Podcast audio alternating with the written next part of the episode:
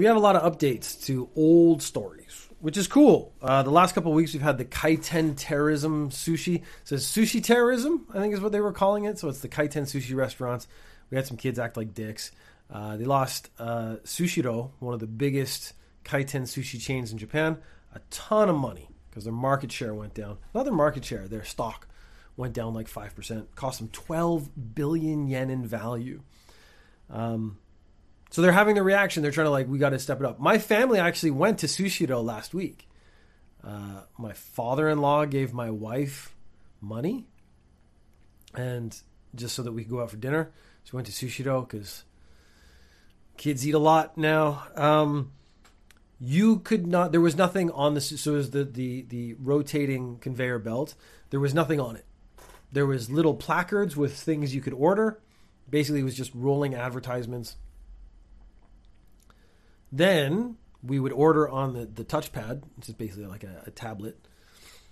And the sushi would arrive on the conveyor belt. We didn't have any, there was no borders or anything, but you could see like people were kind of checking. I didn't expect anything to happen because again, this is a national story that essentially involves three teen boys. So that you got to take that into like context. Okay, anyways, the other companies are like, again, this is risking their whole livelihood, the existence of the company. So they want to put up sort of guard barriers. Only orders will come through. That's exactly the experience I just had. There's a company called Kuda Sushi, and they want to put up cameras that use A I to scan for suspicious behavior. So they're getting super high tech. The weird thing was the A I, if it sees something suspicious, like I put my hand in and out of the conveyor belt, let's say too many times, the A I will notify the head office. The head office is then going to contact the the individual restaurant where the suspicious behavior has happened, which I found to be a bit convoluted because you could cut out the middleman. It se- it sounds like you have a head office where there's a giant bank of television screens that are being A I monitored for suspicious behavior. And then like a red light goes up over here in some city. And then some guy gets on the phone. He goes, "You gotta touch her." Something like that. I'm not sure what they would say. I, they would probably come up Sushitero and something like that. Um, it, it seems like the A I could just notify the restaurant itself, though, so the staff could like walk around and check on stuff. I don't see the need for the head office, or maybe they're making a judgment call, like they're going to review the video and then call if they feel it's necessary. I don't know about that. I was just sitting there going like, just notify the restaurant, cut out the person in the middle. There may be a reason for it. They didn't explain it very well, like beyond that. So, yeah, I can't say that much. We also have a former pro gamer and streamer who has not been around for the last year because it's actually more complicated than the story made it out to be. Basically, she said, she went on stream and she said, men under one hundred seventy centimeters have no human rights. And what had actually happened... So I I don't agree with, you know, shitting on people like that, although I shit on people all the time, so maybe I should. I think if you pointed out my behavior or something, I would be like, uh, sorry. I don't know, or not. I mean, often I think, like, apologies make it worse.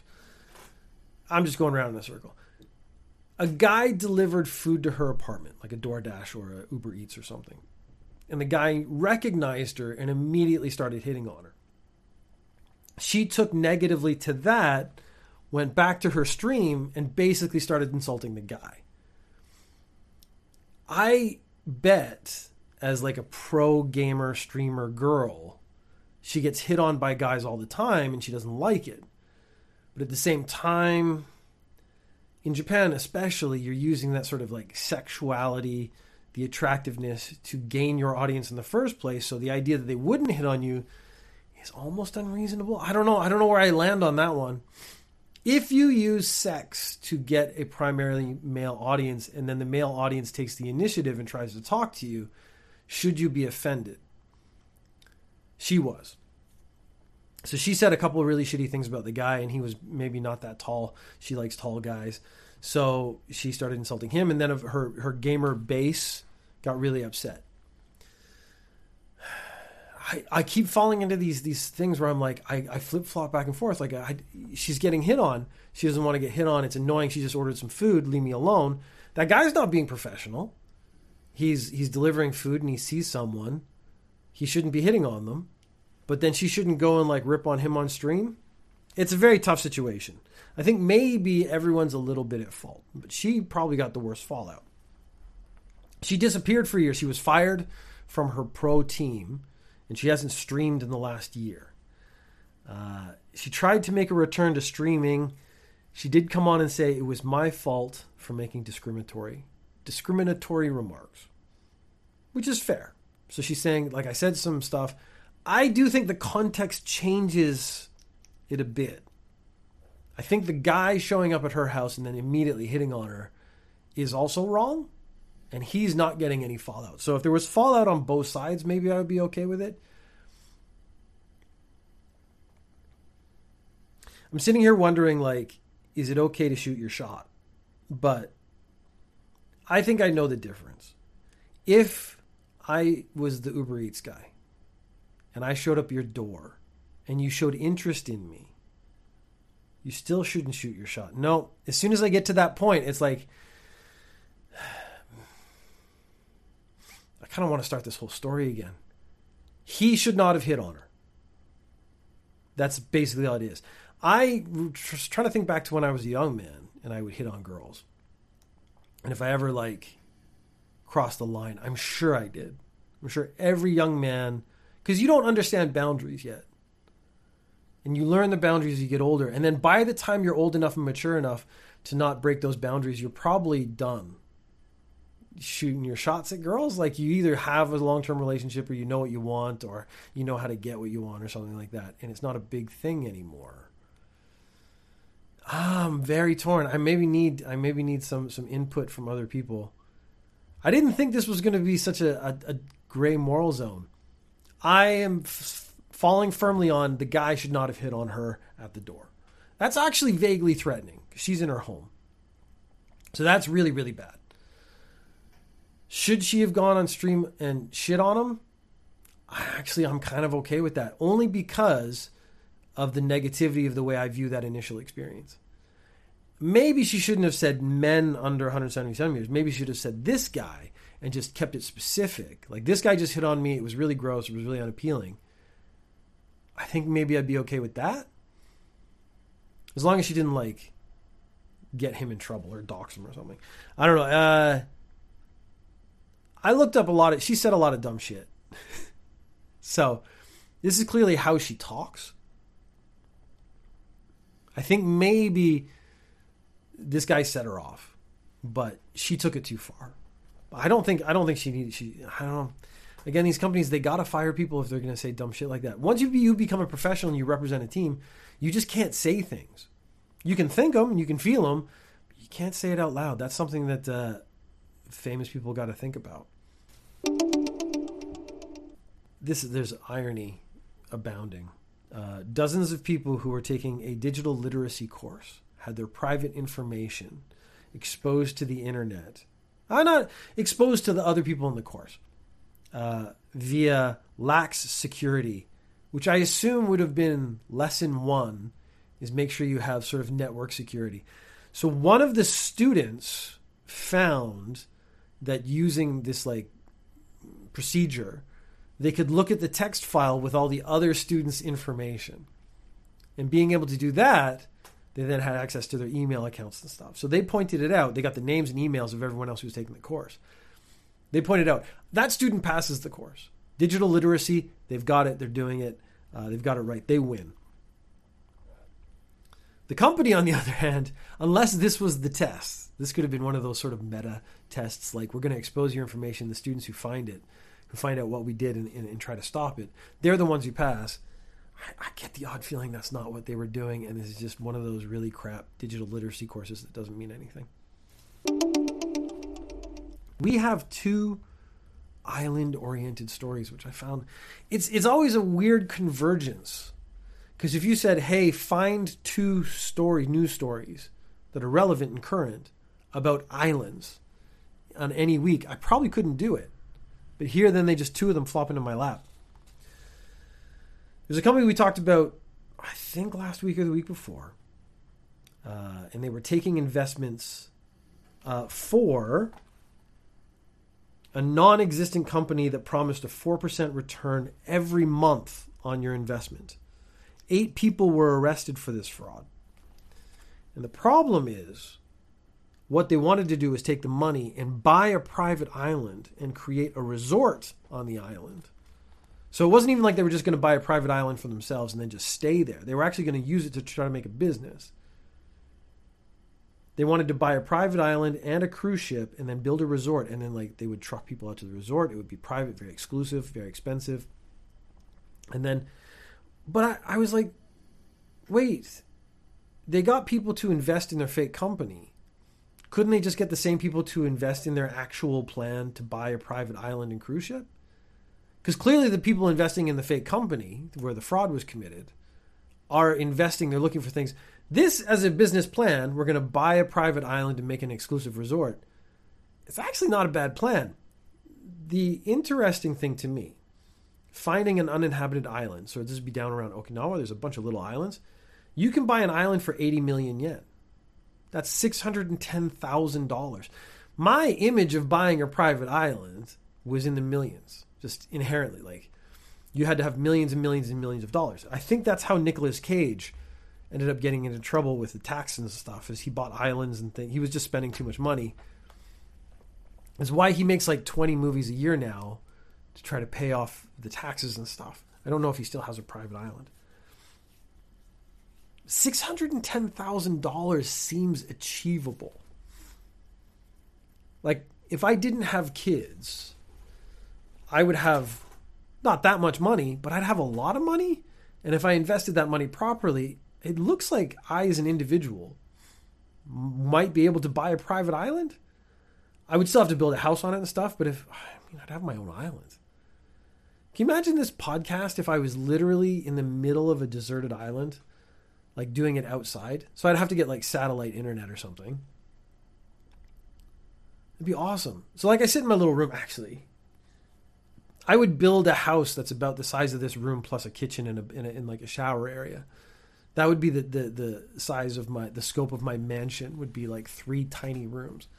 I've realized I don't need much more than that. My, my mind is such an expanse that physical limitations mean nothing anymore. I've gone off on private island man thinking, which is the island is irrelevant. I am an island in myself. Anyways, uh, the eight people were arrested for the fraud. They didn't get their private island. I still think that the issue was, don't try to cheat people to get them to invest in a company that doesn't exist so that you can take that money and transfer it to another business scheme. Introduce them to the original business scheme. Maybe that's it. Maybe people are like, why would I invest in a private island cruise ship combo when I could just invest in this company that's promising four percent return every month? That four percent return every month is a lot, because you think that rolls over every month. It's cumulative interest, that kind of thing. So that's, maybe they were overpromising. It's sort of a Ponzi scheme then, because they're going to take your money and invest it elsewhere. And then maybe if they make enough money, they'll pay you back. Probably not. Anyways, I found out the price of a private island. I was shocked at how cheap they were. I know I don't have enough money to buy a private island, but I was shocked at how cheap a private island was.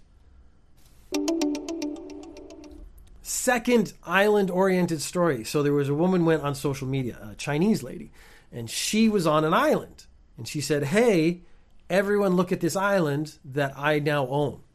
Now, there's a couple of issues there. Chinese people in China are not allowed to own land. All land in China is actually owned by the government. So land ownership is a very big deal. So she was like getting max clout for this post. So what has actually happened? She didn't buy an island. There's there's a, a very difficult for foreign people to buy land in Japan. Uh, I own the land that my house sits on. But because I'm married to a Japanese person and have two Japanese kids, clearly when I die, that land is going to still be part of Japan. I'm not going to like try to take it away or do something with it that was nefarious. Japan is very worried about Chinese companies buying Japanese land, because they're worried about like, if they buy X amount of property, is that now part of China? That's kind of the th- underlying thinking. I don't know if that's how it works, but that is the underlying thinking. So she went on social media, said she bought an island in Okinawa. It's actually a company that was run by a relative bought the island. This was very unusual. So the beaches are owned by the government. That consists of about fifty percent of the island. The core island itself was owned by a holding company. That holding company sold it to another company that sold it to another company that eventually sold it to a Chinese company. So this is how the Chinese company got in and was able to actually buy an island in Japan, which they're probably not supposed to be able to do, is that it went, passed through so many hands. I don't know if this was quick or not, but because it passed through so many entities, maybe the government lost track of it, or maybe they're just like, well, this is just being passed around as an investment, and they weren't paying as close enough attention. So this woman is technically correct. The core of the island is her. The government maintains overship, ownership over the beaches, which is going to be the most attractive part of the island. It is a question of what are they going to do with the core island? Is she just going to live there by herself, which would mean no one comes to the island to play on the beaches, which means she has essentially private beaches, even if they are owned by the Japanese government. Or is the Japanese government going to take the island away from the holding company, the company, the media company that has bought the island that has allowed her to use it? That is a very interesting question. I'm very interested in this story because is this low-key racism or is this Japan protecting itself from foreign investors? Because foreign investors can be very dangerous if you have a small country with not much land and they buy up all the land so the Japanese people can't buy it. So I'm interested in where this ends up, because it's caused a stir in China because this woman now owns an island, which is a very attractive thing. It's caused a stir in Japan because, whoa, is China subtly trying to buy up all the islands and all the bits of Japan that they can so they can actually own Japan? Uh, that is honestly a real concern for the Japanese government. Balloon news. I guess this was inevitable. So over the last week, there was the balloon that was floating around America, the Chinese spy balloon, and it was shot down. And then it came out that over the last few years, there's been a whole bunch of Chinese spy balloons floating around America. And then a couple days ago, America shot down a Chinese spy balloon over Canada, and the Canadian uh, military was going out to try to find the bits of the balloon. And China's like, hey, give us our stuff back. And everyone's like, flew it over our country. It's not your stuff anymore. So there's a little bit of a, a, a tiff there. Japan came out and admitted, yes, there have been balloons floating around Japan in the same way. Uh, primarily around the islands, just like we're talking. So this is technically a third island story, but that's where the military bases are. So America has military bases in Japan. China has been flying the spy balloons around them. Now, legally speaking, because of Japanese laws in airspace, they say that they can shoot the balloons out of the sky. But then came up to the practical issue of could they shoot the balloons out of the sky? Because this was interesting because the, the defense minister said the first problem is you have to get permission. So the self-defense force in Japan, it's going to be really long and difficult for them to get to the point where you can use weapons, because the whole point of the self-defense force, the constitution that was written after World War Two, is that Japan cannot have a military. So the whole point is that they're not supposed to really do aggressive stuff. Shooting stuff out of the sky is seen as really aggressive. Uh, this is also part of the controversy over the last few weeks, where the Japanese government's like, self-defense, let's expand the meaning, which means we can shoot stuff in other countries, as long as we don't leave Japan. That's a really, really uh, interpretive view of what self-defense means.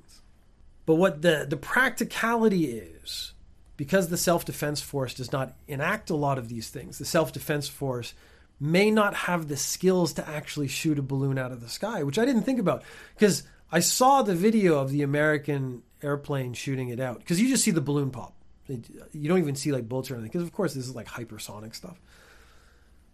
They're saying that maybe Japanese pilots, maybe Japanese weaponry doesn't have the same skill level, so they might actually not be able to do it. Whether or not they want to or not becomes a secondary issue. So I was thinking they should get the A I cameras from the sushi restaurants and aim them up at the sky. And if they see so, something, they can actually notify the head office of the sushi restaurant. And then the sushi restaurant, um, the cough ruined my joke.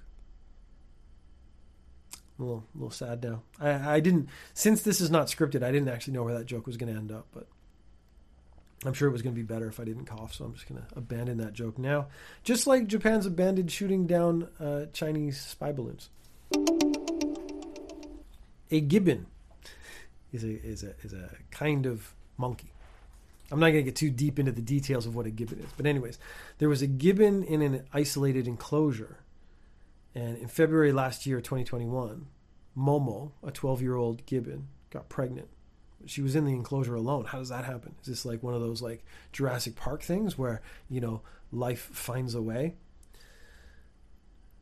They were like, we have to figure out what happens because we want to make sure. I mean, it's great that the gibbon got pregnant, to be honest, because this is one of, it's being kept in an enclosure because of, uh, you know, endangerment. I just totally forgot that word for a second. Turns out that, uh, at the time of pregnancy, there was a male gibbon, Ito, who was in the next enclosure. Now, it turns out there was a nine millimeter hole between the two enclosures. They did a D N A test of the baby, so they know that the baby is actually Ito's child. So Momo and Ito got up towards this nine millimeter hole between the two enclosures and managed to do it. Now, not particularly complimentary, since we're going to do some penis shaming. Uh, to Ito there on his member, but Momo was up for it. Let's let's just be f- factual. Momo was up for it, backed up to the glory hole. They both got the job done. There's no way that didn't happen without cooperation. So this was a case of completely consensual sexual intercourse, resulting in, in a child that is going to be loved because uh, that, the zoo is very happy that this baby's out there. It is problematic because you have an absent father. And I think the reason to that is that Momo was twelve years old. Ito was thirty-four years old. So that age gap is significant. So maybe we have a lot of different issues going on here at the same time. There's the age gap, the absentee father, uh, the fact that this was conceived through a glory hole, essentially. What kind of environment is this baby being raised in is really the question. But uh, still, people seem happy. And if you want to rip on a gibbon... I, I was, I mean, the instinct is to make a joke about a nine millimeter hole and getting your penis through there. But at the same time, man, he probably had sex more than I did that year. There was a, a guy in Japan. I didn't write down his name. He designed a Ferrari. So he was one of the primary designers of this style of Ferrari. He owns the Ferrari that he designed. Now, guess what he was arrested for? It was not obstruction of business. He was speeding. He was arrested for speeding. Uh, he was given an eight... Oh, wait, wait, wait, wait. I think it was he was given eight months or four months in jail time, but a suspended sentence. So basically, if he doesn't get in trouble again, he'll be fine. He was doing one hundred twenty-eight kilometers an hour, going eighty-eight kilometers over the speed limit. The speed limit's probably only eighty. So he was he was like easily doubling what the speed limit should have been. And he goes to court, and I was like, this guy, clearly, he designs fast cars. He loves fast cars. He's out in the open. He's driving around in the car he designed. He wants to open it up, lay it flat, see what happens. I totally understand what really happened here, as does the judge. But you don't want to go into court and go like, dude, I designed this car to go as fast as humanly possible. I wanted to see how fast it would go. You got to, you know, give him a story. So the story he gives through his lawyer is he wanted to expose the engine to fast-moving air to cool it down, which is a very technical engine-oriented thing to say and sounds almost plausible until you take into account, or you could just slow down and the car would cool off. It's Valentine's Day. It is Valentine's today, this day, the day of recording. It is Valentine's Day, February fourteenth, twenty twenty-three. Uh, they have a, a practice in Japan called Giri Choko. So basically you work in an office and every woman in the office is obliged to give a tiny chocolate to every man in the office just to like save face. It's just like a show. So whether you like them or not, you kind of have to do it. And then next month there's White Day. The men are supposed to reciprocate, but again, because it's oblig- obligatory chocolate, they probably don't. I always thought this was stupid. Like, if you like someone, not not like in a sexual way or, or, or a lover kind of way, you just like someone as a person, I thought that would be cool. Give them some chocolate, and then next month they give you some cookies. It's just a friendship thing. I was cool with that. But the pandemic has had a lot of people work from home. They sort of like, you know, they don't have as much contact as they did. So it's changed some of the mores and values, and it's actually exposed some of the cracks in the Japanese traditional systems. Obligatory chocolate has fallen to the wayside over the last few years. And eighty-three percent of women do not want to give Giri Giri Choko this Valentine's Day, which I one hundred percent am on board with. Like, I don't want chocolate that people don't actually want to give to me. Which is, again, also a weird thing of saying. When when people in Japan go on holiday, they buy like boxes of chocolates or cookies or some kind of souvenir from the place they went to, and they give one to everyone in the office. And I often don't want them. Like, I, if someone goes to America and comes back with like a, a peanut butter cup, one hundred percent I will be eating that. Uh, but a lot of the stuff I'm just like, I don't want your dry fish cake from somewhere in Japan. You can just keep that yourself. Uh, but yeah, the, the tradition of ob- obligatory chocolate seems to be going to the wayside. Maybe they're not going to be doing as much anymore. eight point two percent of women will give the Giri Choko this year. So that's guaranteed. That's only eight percent out of all the people they surveyed. seventy-four point five percent in the low twenties age group uh, said they don't want to. As they got a little older, so in their twenty, like late to twenties, early thirties and up, it went to eighty to ninety percent said no. seventy-year-olds, so basically the older women get, the less they want to give Giri Giri Choko, which I totally understand. sixty-one point four percent of men are not happy to get it anyways. So you have more than half of the men are like me and don't want your Giri Giri Choko. You have a mass majority of women don't want to give it. This seems ripe for, let's just get rid of this practice. This seems really silly that we're still doing it at all. It's almost like it wouldn't be an Engineers Japan without like a creepy story, but this one had a lot of elements. So I have honestly not stopped, but I, less creepy guy stories because most of them are not giving me anything interesting to talk about. We've actually hit, you have to do something really weird now for me to actually notice. Once we got to the fifty-year-old men section for it was like six months or something. It was fifty-year-old men doing something creepy. We had the guy get down on his hands and knees and lick a girl's shoe, just like apropos of nothing. That that's now that's now my new barrier. If you can't be weirder than that, you don't get on the show anymore. So someone, some fifty-year-old man out there is really like, well, what can I do to get really weird to to get on Engineers Japan? A polyamorous seventy-four-year-old man, he has ex, eight ex-wives in total who all live together, so I assume in the same house, didn't kidnap a girl. They attempted to brainwash a girl. Uh, and it was a bit vague on the age. So that makes, makes me feel like she's probably under eighteen. This was in order to commit sexual assault at a later date. So they, they convinced this girl that they were psychics. And they said, come to our house to consult a fortune teller. They lured her into the house and showed her images of aliens and told her that she would be abducted by aliens if she didn't comply. The girl believed them, said, I will come back at an undisclosed later date. Talked to her family about this experience she had and how worried she was probably about getting abducted by aliens. And she had to go back and bang this seventy-four-year-old man to make sure the aliens don't abduct her. The family are like, family and friends are like, maybe that's not true. You should call the police. She did, and then the police showed up. I I don't know enough about brainwashing to know how this works. I think luring the woman in to consult a fortune teller already demonstrates a certain mindset of believability. Because if you said, Peter, come get your fortune told, I might do it for entertainment, but I would not believe it. Whereas this sounds like this young woman actually believes in fortune telling, which means she's equally likely to believe in other fantastical things like aliens. In which case, she maybe is more susceptible to being brainwashed. But this didn't even sound like brainwashing. It sounded like they're like weird threats, weird vague threats. And if you don't come back... And again, I I would like to know... My first question would be like, How does banging you, the seventy-four-year-old man, stop the aliens from coming to abduct me? Like, just explain the relationship there. Like,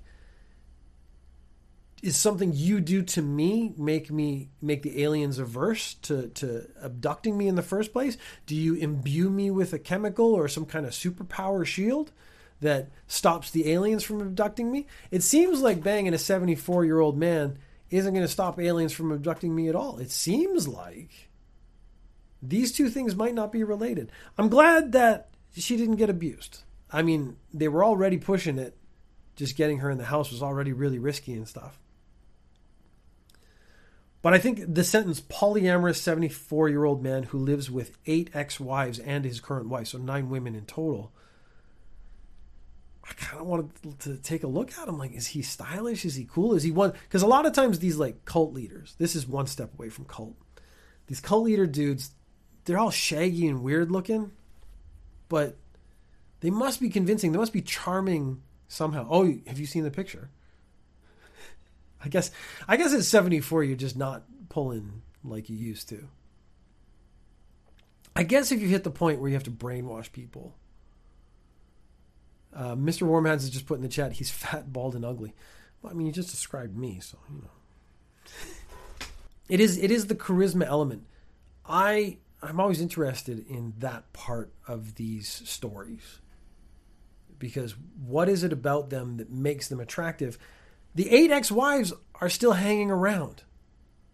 That is already weird to me, that you ha- would have eight women who all find you attractive enough just to stay in your presence, because normally there would be tension between the women. I don't know if there is or not. I don't know what his household is like. And yet here he is having these women help him bring in more women to the fold. So I'm interested in what that... I said about it being like a cult to my wife too. Yeah, uh, it it has to be. I kind of want to know what these cult leaders do, because this story is so fantastical that it's inconceivable to me that someone b- would believe it. But here we have a clear example of someone who did believe it. And I think, yeah, the opening the door is, if you believe in fortune telling, you're going to believe a lot of stuff. So then we can see how far we can push it and see how easily you can be manipulated. Uh, in the future, basically, what I would like to say is aliens aren't real. The fortune-telling is not real. So if someone tries to lure you with that, uh, just say no.